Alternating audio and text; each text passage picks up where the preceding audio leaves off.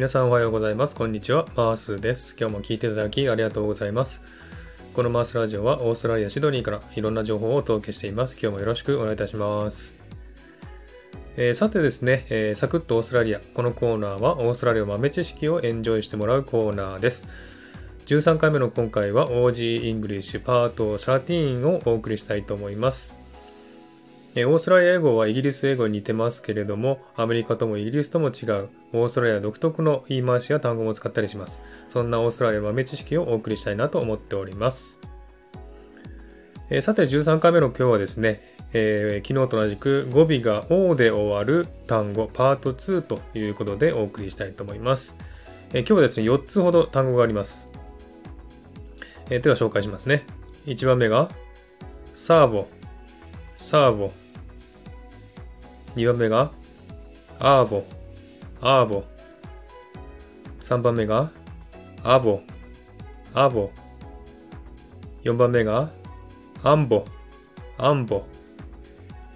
さて似たような単語ですけれども皆さんは意味がわかるでしょうか？では解説していきたいと思います。1番目のサーボですね。これはサービスステーション、ガソリンスタンドのことですね。サーボと訳して呼んでおります。さて2番目のアーボです。これはですね、アフタヌーンのことですね。アフタヌーンを省略してアーボというふうに呼んでおります。3番目のアボですけれども、これは大体想像つくんじゃないでしょうか。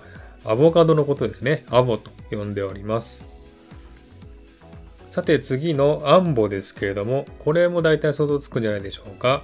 えー、アンビュランスですね。救急車のアンビュランスを省略してアンボと呼んでおります。えー、とても似たような単語ですけどもね、えー、もう一度おさらいしたいと思います。1番目が、サーボ、サーボ。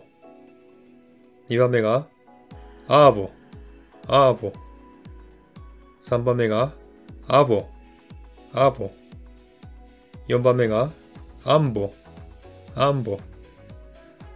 はい、以上4つ単語をお送りしました。いかがでしたでしょうか、えー、ぜひ覚えてですね、えー、使ってみてください。